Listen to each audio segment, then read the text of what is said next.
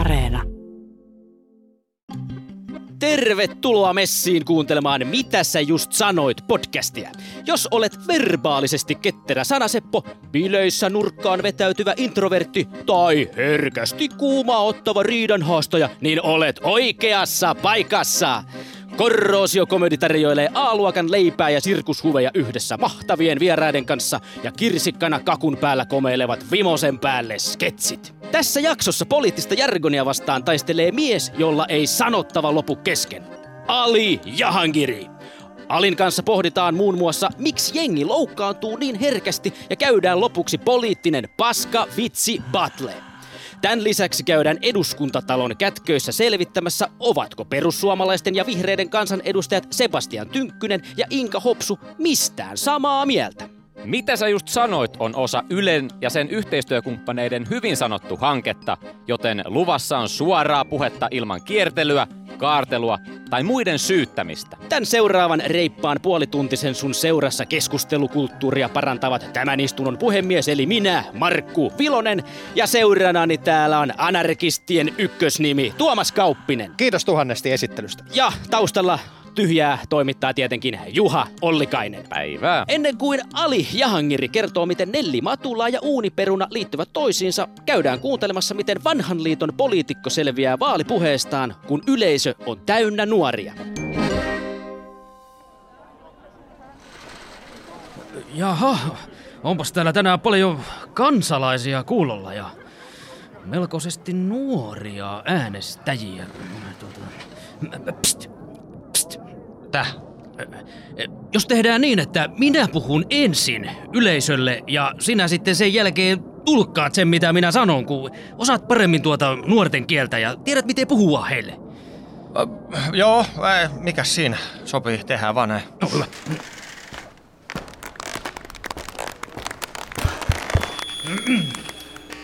Hyvät kansalaiset! Moro kaikki! Elämme muutosten aikaa ja edessämme on uudet haasteet. Kusessa ollaan. Viimeisen 4 vuoden aikana olemme tehneet paljon päätöksiä, mutta paljon niitä tulee tehdä myös tulevalla kaudella. Ei ole tässä paljon mitään saatu aikaa, eikä varmaan saadakaan. Henkilökohtaisesti voin sanoa, että matkan varrelta saattaisin tehdä muutaman asian toisin, mutta määränpäähän se lopulta ratkaisee. Minä ryssin sen kaivosjutun ja sen liikennelakiuudistuksen ja sen sitten teidän rahastamaksenne. Tällä kaudella olen erityisen iloinen siitä, että maakuntaamme on rakennettu uutta infrastruktuuria, joka hyödyttää jokaista meistä. Sen verran oli Kuudussa löysää, että vedettiin 7 kilometriä asfalttia mun mökkitielle. Vientiin meidän kuitenkin tulee pystyä panostamaan entistä enemmän, ja uskonkin, että suomalainen cleantech-osaaminen ja innovointi ovat kovaa valuuttaa maailman markkinoilla. Pitäis koittaa kaikenlaista kamaa myydä ulkomaille, mutta se on ihan se sama kuin kaikki jostain kääsässä kuitenkin Kiinasta. Olemme ollaan nyt niin väliä. Mutta nyt hieman itsestäni, koska kaikki eivät minua tunne. Hetken kehun itseäni. Olen lähtenyt itse yksinkertaisista oloista. Meillä oli perheessä silloin vaan 2 autoa. Jo pienestä pojasta asti olen halunnut vaikuttaa yhteisiin asioihin. Ja tällainen muu kuulin jo lapsena. Politiikassa olen oppinut, että tekemällä hyvää muille tekee hyvää myös itselle. Sen takia olen ollut mukana mahdollisimman monessa työryhmässä, lautakunnassa ja hallituksessa. Siinä mielessä tässä on mennyt ihan hyvin, että aika hyvää liksaa on ollut nosteltua monta vuotta ja kokouspalkkiot siihen päälle. Mikäs tässä? Siksi minulla onkin vain yksi vaaliteesi. Yhdessä, yhdessä, yhdessä. Se olen minä, eikä kukaan muu. Kun annatte äänenne minulle, annatte äänen tulevaisuudelle. Kunhan raapustatte siihen lappuun meikäläisen äänestysnumeron, niin sen jälkeen se on mulle ihan se sama, vaikka kuoli sitten nälkään. Kiitos! Voitte lähteä himaan.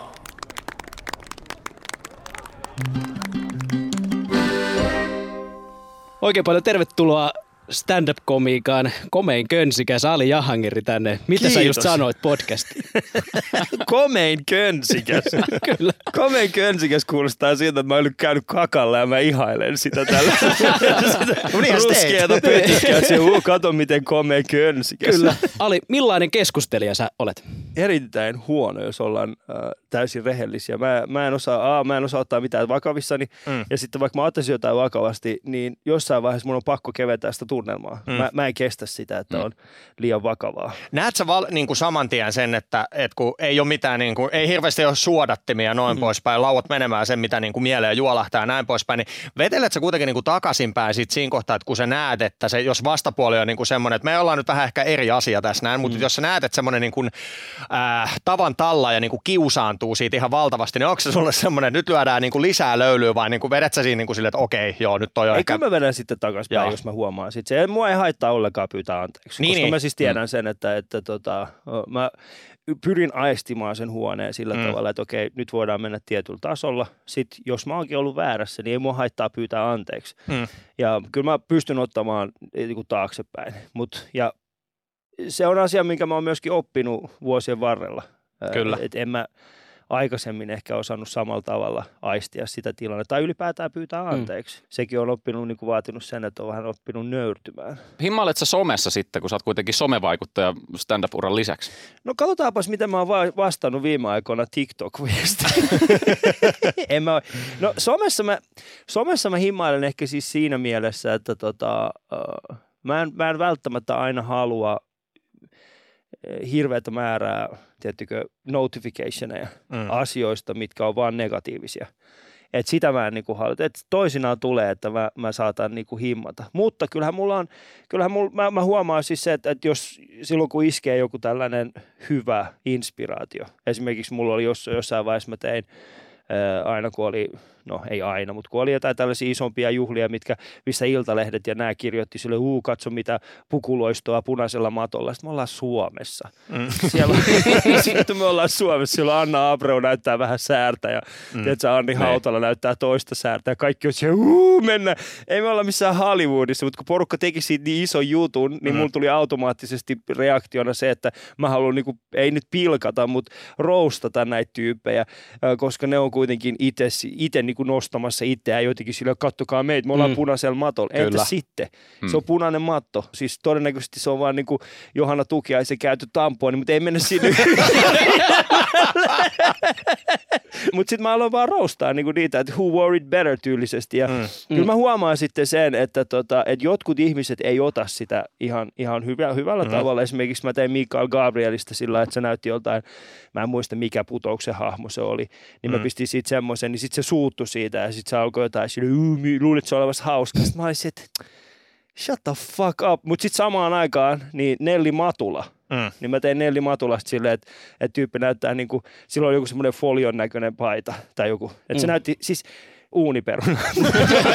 Sitten mä heitin sillä, tiedätkö, siis sillä vaan se, who are it better, Nelli Matula vai uuniperuna. Sitten Nelli Matula laittaa siis sen bileiden jälkeen 3 aamuyöllä niin kuin mulle IGS DM:ään, että kiva juttu, nyt mulla on hirveä nälkä, mistä mä saan uuniperunaa? Mä oon silleen, että näitä hoida hommelein. Just nimenomaan. Että siellä on niin kuin, tiedätkö, toisaalta puolella, tiedätkö, Mikael Gabriel, jolle ei saa sanoa yhtään mitään. Kyllä tässä on keskustelukulttuurin kannalta, ollaan siinä mielessä siinä niin kuin ytimessä, mun mielestä niin kuin suomalaisille viestinä se, että aika moni, että hei nyt relatkaa ihan oikeasti näiden niin kuin asioiden suhteet. Ei kaikkea tarvitse niin kuin tarkoituksella ottaa vakavasti, koska kyllähän se on tosi tarkoitushakusta monella, että jos sä päätät, että mä alan nyt loukkaan tästä asiasta. Se on vähän sama kuin, että sua ärsyttää joku tyyppi sille, että sä päätät, että mä oon nyt vihanen tolle tyypille tai näin. Se on ihan sama, mitä se päästää suustaan, niin se on kuitenkin niin kuin perseestä, että sulla on niin vahva ennakkoasenne siihen. Ja kun, jos ajatellaan noita asioita, että puhutaan tollaisesta kuin joku juhlapuvun niin kuin kommentointi. Niin onko se nyt oikeasti sitten, niin kuin, onko se, kun sä oot julkis, mä ymmärrän se, että jos mennään ulkonäköasioihin sitten niin kuin taas tavantallaajalla, niin saattaa olla tosi herkkä juttu, joku pukeutuminenkin, mutta sitten jos sä oot niin kuin julkinen hahmo ja esiinnyt paljon ja näin, niin kyllä niin kuin jos sun kommentoidaan näinkin herkkää asiaa kuin joku pukeutumista, niin miten sä voit vetää pultit siitä? No ei, mä ymmärrän sen, että ihmiset vetää pulteja ja sitten sehän, mua ei siis haittaa, jos joku ihminen vetää pultit mun jutuista. Sehän tässä on just se, että mä koen, että me eletään myös semmoista aikaa, jossa jos me sanon jotain asiaa someen ja sitten joku toinen on eri mieltä mun kanssa, niin sitten automaattisesti mulle tulee, miksi toi eri... Siis sehän saa olla eri mieltä mun kanssa. Et eihän se, että... Mä henkilökohtaisesti en koe sitä vaikeaksi sitä, että käyn keskustelua jonkun kanssa, mutta se on sitten taas eri asia, että käydäänkö keskustelua vai niin kuin haukutaanko vaan. Koska se, mä pystyn ihan hyvin käymään keskustelua esimerkiksi niin kuin sosiaalisessa mediassa monenkin poliittisen päättäjän kanssa, jonka kanssa mä oon eri mieltä. Esimerkiksi jos meidän lähellä asuu, siis naapurissa periaatteessa asuu Sari Multala, joka on kokoomuksen kansanedustaja. Ja silloin kun kokoomus tekee tiettyjä päätöksiä, mitkä liittyy, niin kyllä mä käyn ihan avoimesti Sarin kanssa keskustelua Twitterissä näistä asioista, koska me voidaan käydä sitä keskustelua. Mutta se ei tarkoita sitten sitä, että jos mä laitan Sarille jonkun viesti, sitten joku laittaa sille, että juu, Sari Multala on tietysti tällainen, tai sitä oli ihan... Sitten se ei ole enää sitä keskustelua, mutta se ei haittaa, vaikka joku sanoikin, sitten sanoi. Siis mä haluaisin päästä semmoiseen pisteeseen, missä me ymmärretään, että jos joku kommentoi jotain, niin se ei tarkoita sitä, että sä huomen heräät ilman toista jalkaa. Kyllä. Tiedätkö? Se ei tarkoita sitä, että sä heräät huomen syövän kanssa, kyllä, koska joku sanoi jotain. Meidän pitää vaan oppia filtteröimään nämä asiat pois, ja se on osa sitä semmoista keskustelukulttuuria, mitä on vasta rakentumassa. Jos te mietitte niin kuin nyt versus 10 vuotta sitten, minkälaista keskustelua käytiin. Twitterhän oli 10 vuotta sitten ihan raaka. Niin oli. Siis se oli ihan hirveetä, koska se oli semmoinen niinku, aikuisten Reddit. Kyllä. Niin, mutta eihän se enää ole. Koetko sä stand-up-koomikkona, että sä pystyt vaikuttaa ihmisiin? Mä joskus kuvittelin, että se oli mahdollista. Mutta sitten mä täysin semmoisen asian, että meillä on ollut George Carlinit ja Lenny Bruceit, teettekö? Ne niinku käytännössä itse ratko kaikki maailman ongelmat komiikalla. Ja mikään ei muuttunut. Et stand-up-komikon, edes mennyt Jope Ruonansuo yhdessä haastattelussa sanoi mulle, että jokaisella koomikolla tulee se hetki, jolloin he haluavat, että heidät otetaan vakavasti. Ja musta vähän tuntuu, että tämä liittyy enemmän siihen, että me ei olla vaan koomikona ja naurattajina valmiita hyväksymään siis se, että me ei oikeasti olla sittenkään niin kuin, että me ei pystytä vaikuttaa. Meillä ei ole sitä valtaa. Meillä on hetkellisesti valta. Me voidaan ehkä niin kuin istuttaa jonkun ihmisen ajatusmaailmaan semmoinen pieni siemen siitä, että miten asiat voisivat olla eri. Mutta todellisuudessa meillä ei ole mitään vaikutusvaltaa, koska sitten loppujen lopuksi se, mitä me sanottiin, oli vitsi. Odotetaanko sulta, niin kuin, että sä oot nimenomaan... Niin kuin maahanmuuttajien edustaja julkisuudessa ja niin koomikkona lavalla tai muuten, että koet sä sitten niin silleen? Kyllä mä, osittain se johtuu itsestäni, mä oon puhunut paljon niistä asioista ja osittain se johtuu sitten yhteiskunnasta. Silloin kun mä oon aloittanut stand-upin tekemisen, mä olin ensimmäisiä, jotka puhuivat näistä. Totta kai mä oon aina mennyt sillä, siitä on ollut mulle enemmän hyötyä, että mä oon ollut niin kuin ryhmän erilaisin. Mutta kyllä se nykyään on niin, että mä yritän päästä pois siitä.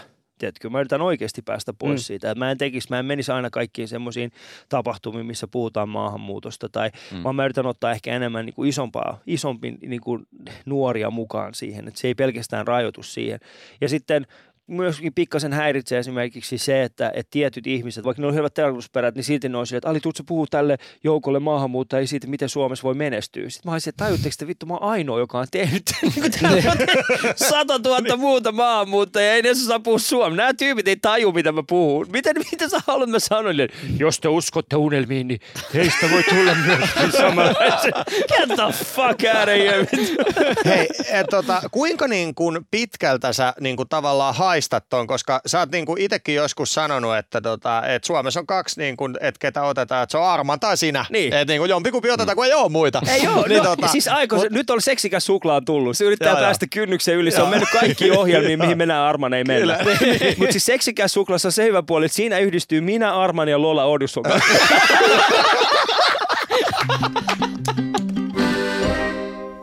Tähän väliin mennään Korroosion kyselytunnille, jossa piinapenkissä ovat kansanedustajat Sebastian Tynkkynen perussuomalaisista ja Inka Hopsu vihreistä. Tervetuloa Mitä sä just sanoit podcastin vieraaksi vihreiden kansanedustaja Inka Hopsu. Kiitos, kiitos. Sekä perussuomalaisten kansanedustaja Sebastian Tynkkynen. Kiitoksia oikein paljon. Millä tavalla nuoret saadaan kiinnostumaan politiikasta nykyistä enemmän? Vastataan vuorotellen näihin ja Inka saa aloittaa.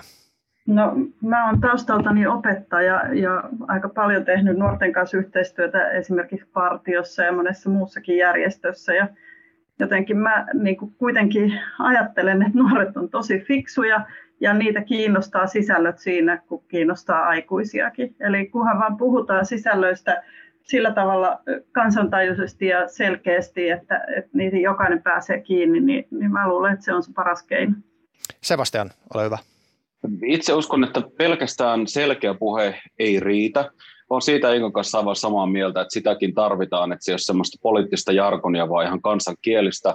Mutta sitten sen lisäksi tarvitaan sitä, että mennään sitä selkeää puhetta esittämään sellaisiin kanaviin, missä nuoret aidosti on. Eli nuoret ei lähtökohtaisesti ikään kuin lähde kaivelemaan, että mitä jossain eduskunnan täysistunnossa 14.8.2020 on sanottu, vaan ne oleellisimmat sisällöt on pakko viedä esimerkiksi vaikkapa Tubeen tai Snappiin tai TikTokiin tai minne tahansa, mistä ne ikään kuin automaattisesti tulee nuorten luokse. Ja tässä oikeastaan politiikka ei elä ajassa yhtään millään tasolla. Eli käytännössä niin me pidetään tuolla aika valtavakin määrä puheenvuoroja, tehdään hirveästi erilaisia valtiopäivätoimia ja ajatellaan, että se riittää. Mutta valitettavasti nuoret ei kiinnostu politiikasta, koska sitä hipaisua ei synny koskaan, sitä logimerkintää heidän aivoihin ei synny, koska se viesti ei tavoita heitä. Eli tässä vinkki muille poliitikoille, että menkää sinne, missä nuoret ovat, jos haluatte viestinne perille. Kyllä. Sebastian jo on. Politiikasta kiinnostunut hieman ujo ja introvertti nuori haluaisi oppia paremmaksi keskustelijaksi ja uskottavaksi puhujaksi. Antakaa kumpikin yksi neuvo hänelle, mitä tehdä. Sebastian ensin. Omalta osaltani mä oon aina ollut äärimmäisen ujo, siis ihan alasta lähtien. Muistan kolmosluokalle omat synttärit, niin vaikka oli saanut kutsua omat kaverit kylään, ketä halusin, niin juoksin omaan huoneeseen, kun ekat pimpotti ovikelloa ja laitoin huoneoven kiinni, jopa lukkoon ja sitten menin vielä sängyn alle piiloon. Et mä oon ehkä paras esimerkki siitä, että myöskin sellaiset ihmiset, jotka on ujoja, niin pystyy sosiaalisessa mediassa, politiikassa ja niin edelleen pärjäämään. Se vaatii vaan sitä, että alkaa tekemään. Ei ole olemassa mitään katkaisijaa, josta ujo ihminen, hiljainen ihminen pystyy yhtäkkiä painamaan. Ja sen jälkeen hän onkin erittäin hyvä keskustelija tai esiintyjä ja pystyy viestimään omia asioita, vaan se on oikeasti, se on vuosien työ. Ja siksi joku ajattelee, että no en mä voi alkaa tekemään mitään tubevideoita, kun en mä oikeasti osaa puhua oikein mitään. No et sä koskaan voi oppia sitä, että sä alat tekemään. Käytännössä kokemus, niin se tuo sen. Tänäkin päivänä vieläkin se pikku ujo Sebastian sieltä meinaa herätä, vaikka viimeksi oltiin New Yorkissa YK:n päämajassa ja piti yhtäkkiä niin kuin useille sadoille kansanedustajalle ympäri maailman niin kertoa suomalaisesta koulutusjärjestelmästä englanniksi. Niin kyllä mä olin taas aivan vetelänä ja mua niin kuin aivan hirveästi pelotti, mutta ei auttanut kuin jälleen kerran mennä epämukavaan tilanteeseen, alkaa puhumaan ja vetää se settiin ja oppia siitä sitten jälkeenpäin. Mutta se tulee kokemuksen kautta ja siksi vaikka epäonnistuu, niin sitä ei kannata pelätä, koska hyväksi esiintyjäksi, puhujaksi, keskustelijaksi ja niin edelleen ei pysty oppimaan ilman kokemusta. Kiitos. Inka? No mä ajattelen sillä tavalla, että se ujouden ei pidä antaa haitata. Varmaan en tiedä, oletteko sillä perusteella valinnut puhujat, että täällä on ujoja ihmisiä kuultavana. Mä oon kanssa ollut se luokan hiljainen ja ujo, mutta jos on niin kuin sanottavaa, sulla on mielipiteitä, niin perehdy niihin asioihin, silloin siitä tulee jo itsevarmuutta, että sä osaat sen sisällön, mitä sä haluat kertoa. Ja sitten kyllä toi sama vinkki, että pitää vaan niin kuin ottaa ne tilaisuudet ja lähteä kertomaan sitä viestiä, joka on se kanava sitten Tube tai mikä tahansa muukin tämmöinen esiintymistilaisuus. Mutta harjoittelemalla ja monet poliitikotkin käyttää vaikka jopa niinku tämmöisiä rauhoittavia lääkkeitäkin tarvittaessa. Lääkärit voi määrätä sellaisia, että kyllä on kaikenlaisia stressaajia myös ihan niin kuin yritysten johtotehtävissä. Ja sitten siitä pääsee yli, useimmat pääsee yli ja toiset elää sitten sen ujouden ja esiintymisjännityksen kanssa. Ja pärjää siitä huolimatta tehtävissä, jota on. Eli älkää antako se ujouden tulla ainakaan esteeksi, jos on haaveita. Te toimitte molemmat omien puolueittenne kansanedustajina. Onko tullut eteen tilanteita, että olette jossain asiassa joutunut äänestämään puoluekannan mukaan, vaikka olette henkilökohtaisesti asiasta eri mieltä? Tähän mennessä ei ole vielä tullut, mutta toki pitää ottaa kontekstina huomioon, että on ensimmäisen kauden kansanedustajat vasta pari vuotta tullut oltua tässä. Mutta aikanaan meinasi kyllä tulla sellaisia tilanteita, istuin nuorisojärjestön puheenjohtajana puoluehallituksessa ja silloin Timo Soinin aikaan niin oli sellaisia asioita, mistä oli niin kuin rajustikin eri mieltä ja silloin mä vaan niin kuin yksinkertaisesti sitten en mennyt ikään kuin siihen niin kuin omia arvoja vastaan, vaan sitten niin kuin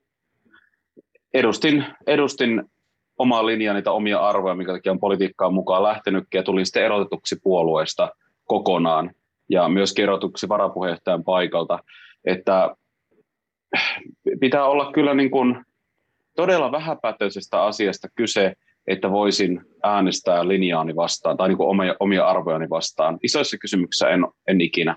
Inka? Joo, ei.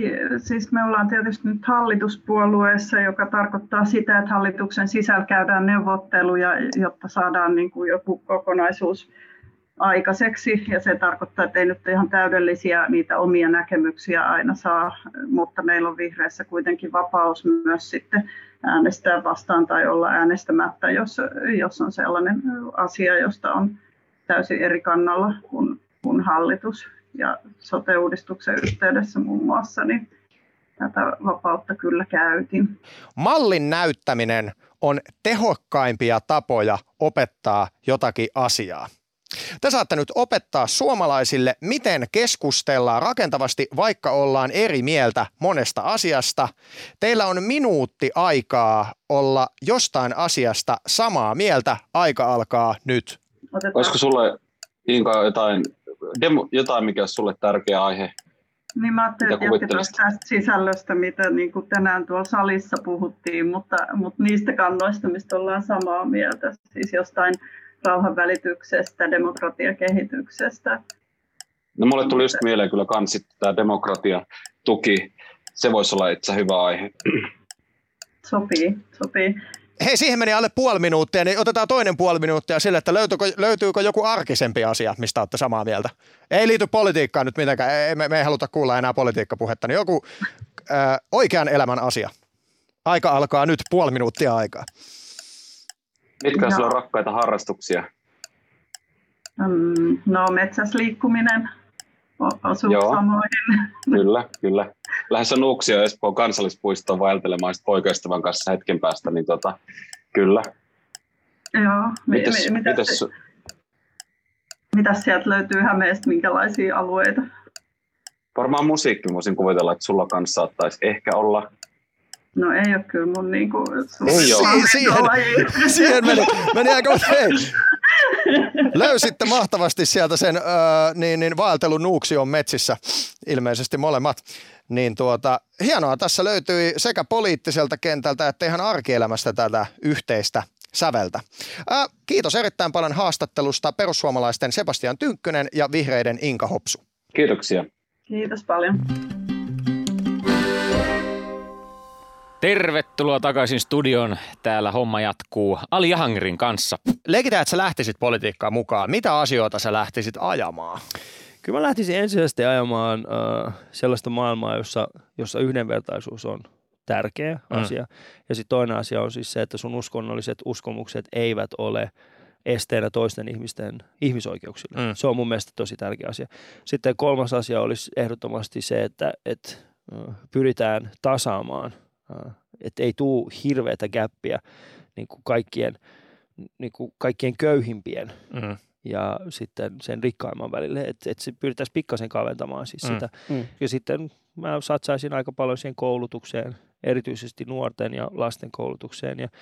Ja asia, mistä harva puhuu tällä hetkellä, niin mä satsaisin myöskin siis semmoiseen niin kuin somekulttuurin rakentamiseen. Minkälaista se on, minkälaista tulee olemaan se 20 vuoden päästä se maailma, jossa me elämme, jossa jos meillä nyt on informaatiomäärä on sillä tavalla, että me ei pystytä käsittelemään sitä, niin minkälaista tulee olemaan 20 vuoden päässä. Sepä se.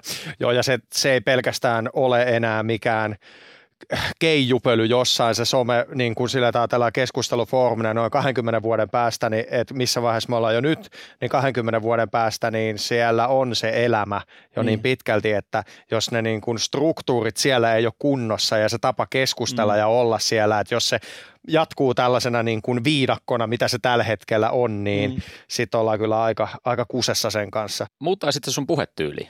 En tiedä. Hyvin mielenkiintoista. En ole miettinyt sitä. Kyllä mä todennäköisesti joutuisin vaihtamaan aika paljonkin asioita. Mä joutuisin varmaan olemaan enemmän sellainen, mun pitäisi vaan pukeutua eri tavalla. Teetkö, mä vois vaan mennä mihin tahansa nirvanapaita päällä ja semmoinen niin kuin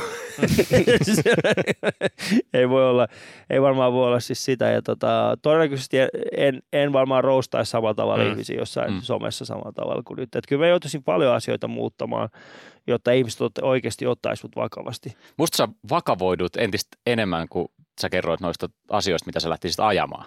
Eli se tuli se muutos tavallaan jo siinäkin vähän niin kuin ilmi. Sehän on oikeastaan se tapa, jolla mä aion sitten jatkossakin hakea näitä vaikka valtuuksia, jos olemme Mutta ne tuli kyllä sen verran vakuuttavasti, että kyllä sä oot vähän funtsinut. Ei toi nyt ihan niin kuin pystymettäisi tullut, että mitä sä lähtisit. Arvoja. Niin, mun on henkilökohtaisia arvoja. Ne on asioita, mihin mä uskon, ja ne on taas toisaalta asioita, joiden kanssa jos mun pitää äänestää jotain ihmistä, niin nämä on ne perustat, joiden mukaan mä katson, että kuka osuu siihen lähimpään. Mitä sä luulet, miksi suomalaiset tai osa suomalaisista ei luota poliitikkoihin? Se on ihan hyvä asia, että ne ei luota siihen. Siis sehän on ihan hirveätä. Miettikää, jos kaikki luottaisi siihen politiikkaan, niin se on diktatuuri. Niin, me olisi oikeasti diktatuuri. Miettikää, jos miettii johonkin tuohon vaikkapa, ei tarvitse mennä Venäjälle. Niinpä. Sitten sä oot siellä joku puolesta, mitä mieltä sä oot Putinista? Se on tosi hyvä. Sitten kaikki on silleen, kuka tappoi tämän tyypin? Ei mä tiedä. Miettikää, jos meillä olisi Suomessa samanlainen tilanne. Ei se olisi ollenkaan hyvä asia. Onko kukaan nähnyt Jaskaa? Ei ole näkynyt. Ei ole, Jaska Saarelua, me ei ole näkynyt. Ei kun se on hyvä asia. Sehän tarkoittaa siis, periaatteessa se, että ihmiset ei luota politiikkaan, tarkoittaa sitä, että meillä on oppositio. Sitähän se tarkoittaa. Mutta sitten niin kuin taas toisaalta, niin tällä hetkellä me elämme semmoista maailmaa, jossa oppositio on oikeasti aika räväkkä Suomessa. Meillä on siellä semmoiset tyypit kuin Anno Turtiainen. Tiedätkö, siis sä oot silleen, että Anno Turtiainen. Niin, ja sehän tässä on se, että se oppositio on niin, että sieltä tulee niin kuin vähän liikaakin. Mutta se taas toisaalta se on hyvä asia, että siellä on ihmisiä, jotka ei luota politiikkaan, koska sitten se ajaa poliitikot myöskin pitämään huolta siis siitä, että se on niiden tehtävä on pitää. Meidän tehtävä ei ole automaattisesti sokeasti luottaa niihin ihmisiin, jotka päättää meidän asioista. Kyllä. Suomalaisesta politiikasta ylipäätään voisi ehkä sanoa vielä sen, että meidän pitää oppia siis rakastamaan sitä poliittista järjestelmää, mitä meillä on, kaikissa sen heikkouksissaan. Ja se johtuu vaan siis siitä, että oikeasti, että kenellä tahansa on mahdollisuus kuitenkin Suomessa päästä semmoiseen pisteeseen, missä pääsee vaikuttamaan ja päättämään meidän asioista.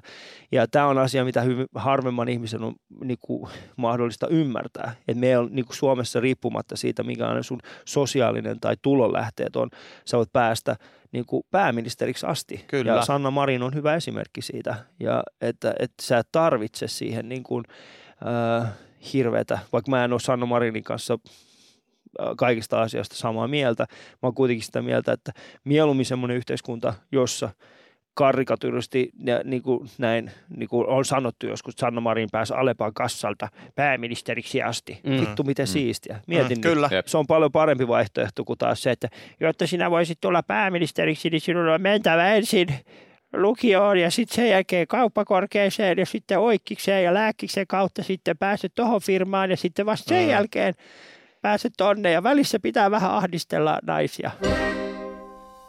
Ai, nyt onkin sitten niin kuin paras hetki meikäläisen mielestä kyllä tässä jaksossa, kun aletaan kertomaan huonoja vitsejä, eli paskavitsi battle on käsillä. Ja hommahan menee niin, että Korroosio komedy vastaan Ali Jahangiri, ja me ollaan täällä Tuomas Kauppinen valittu edustamaan Korroosio komedyä. Kiitos luottamuksesta. Tupe on itse omin pikku, varmaan päissään keksinyt vitsejä, ja minä Juha ei olla kuultu näitä aikaisemmin, ja säännöthän menee tosiaan niin, että naurusta pisteitä heltiää, eli ja minä ja Juha ollaan tosi helppoja. Siis minä vastaan toi jätkä. Kyllä. Siis toi jätkä näyttää siltä, että se on jo 10 vuotta ollut liikunnan sijaisopettaja. Hei, eka piste mulle. Mä saan kaikki. Hei, Battle ei alkanut vielä. Hei, mikä Battlen aihe? Battlen aihe on politiikka-aiheiset vitsit. Ja koska ollaan vieraskoreita, niin Tupesa saa aloittaa. Noniin, Alihan on Iranista kotoisin, niin mitä iranilaiset sanoo, kun heitä pyytää kertomaan, että mitä politiikka on? No ei paljon mitään, kun niin helvetin harva osaa suomea. Ole hyvä, Ali. Tää on todennäköisesti jotain muut pöllitty. Mut minkä Trump asennutti lähdettyään valkoisesta talosta? No. Bideen. Lauran omalle jutulle. Miten menee pistet? No niin. Okei. Okay. Kuka on Suomen hauskin kansanedustaja? No. Ben Zyskowicz. Okei, mulla on vähän sama tyyppinen. Kuka on eduskunnan lähi-itäisin kansanedustaja? No. Se on Jussi Halla-aho. Ai. Kyllä tää on laadukas ohjelma. Tää on niin laadukas. Ali johtaa 2-0 tällä hetkellä tätä. Ei johda kauan. Noniin. Jos Väiski Vemmelsääri saisi yhden suomalaisen politiikan isoista salkuista, niin mikä hänestä tulisi? No. Kanisteri. Toi oli kyllä huono. Toi oli erittäin huono. Kiitos. Tää saattaa olla vielä huonompi. Kuka puoluejohtaja joutui kasvamaan ilman vanhempiaan? No. Petteri Orpo.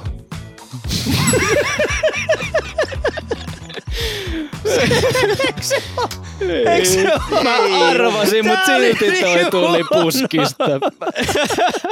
Oli vähän syöttölapaa. No tuppe. Miksi Suomen presidenttiä nimitetään just presidentiksi? No juhlamokka kuulostaa siellä vitu typerältä.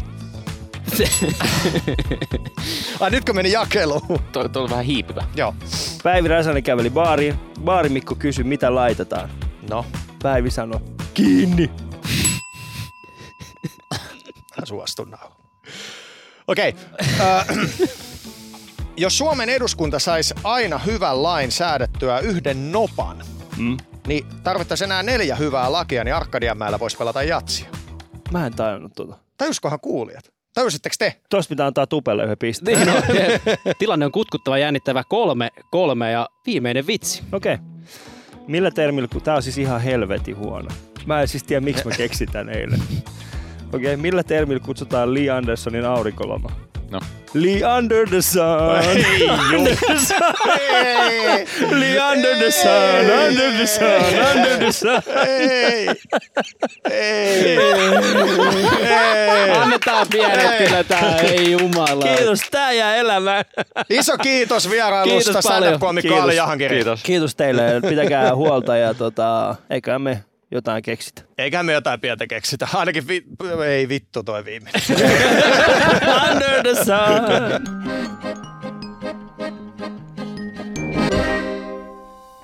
No niin, nyt on suomalainen politiikka pistetty halki poikki ja pinoon meidän mahtavien vieraiden kera. Mitäs mieltä jätkät? Mikä fiilis jäi jaksosta? Tosi hyvä fiilis jäi. Harvemmin tulee itse keskusteltua politiikasta tällä enää, niin tosi kivaa vaihtelua. Hyvä keskustelu. Olen vaikuttunut. Juha on vaikuttunut. Mahtavaa. Hei, vielä lopuksi niin mennään kuuntelemaan sketsi Poliitikon lausunto.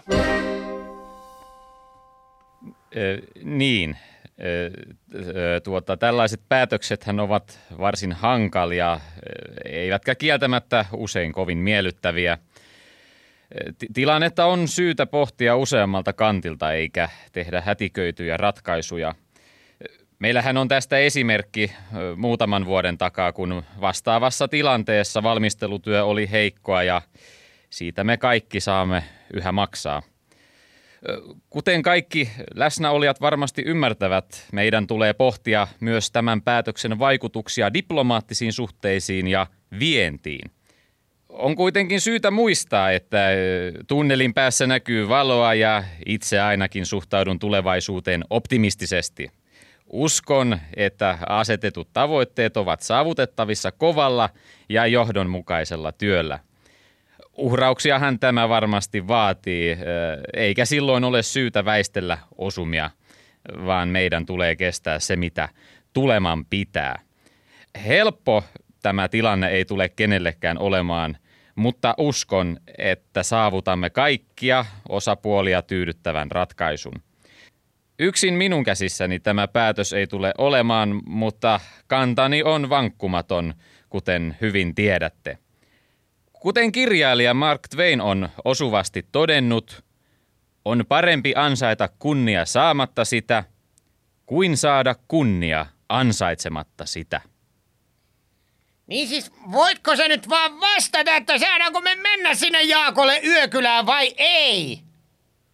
No menkää nyt sitten.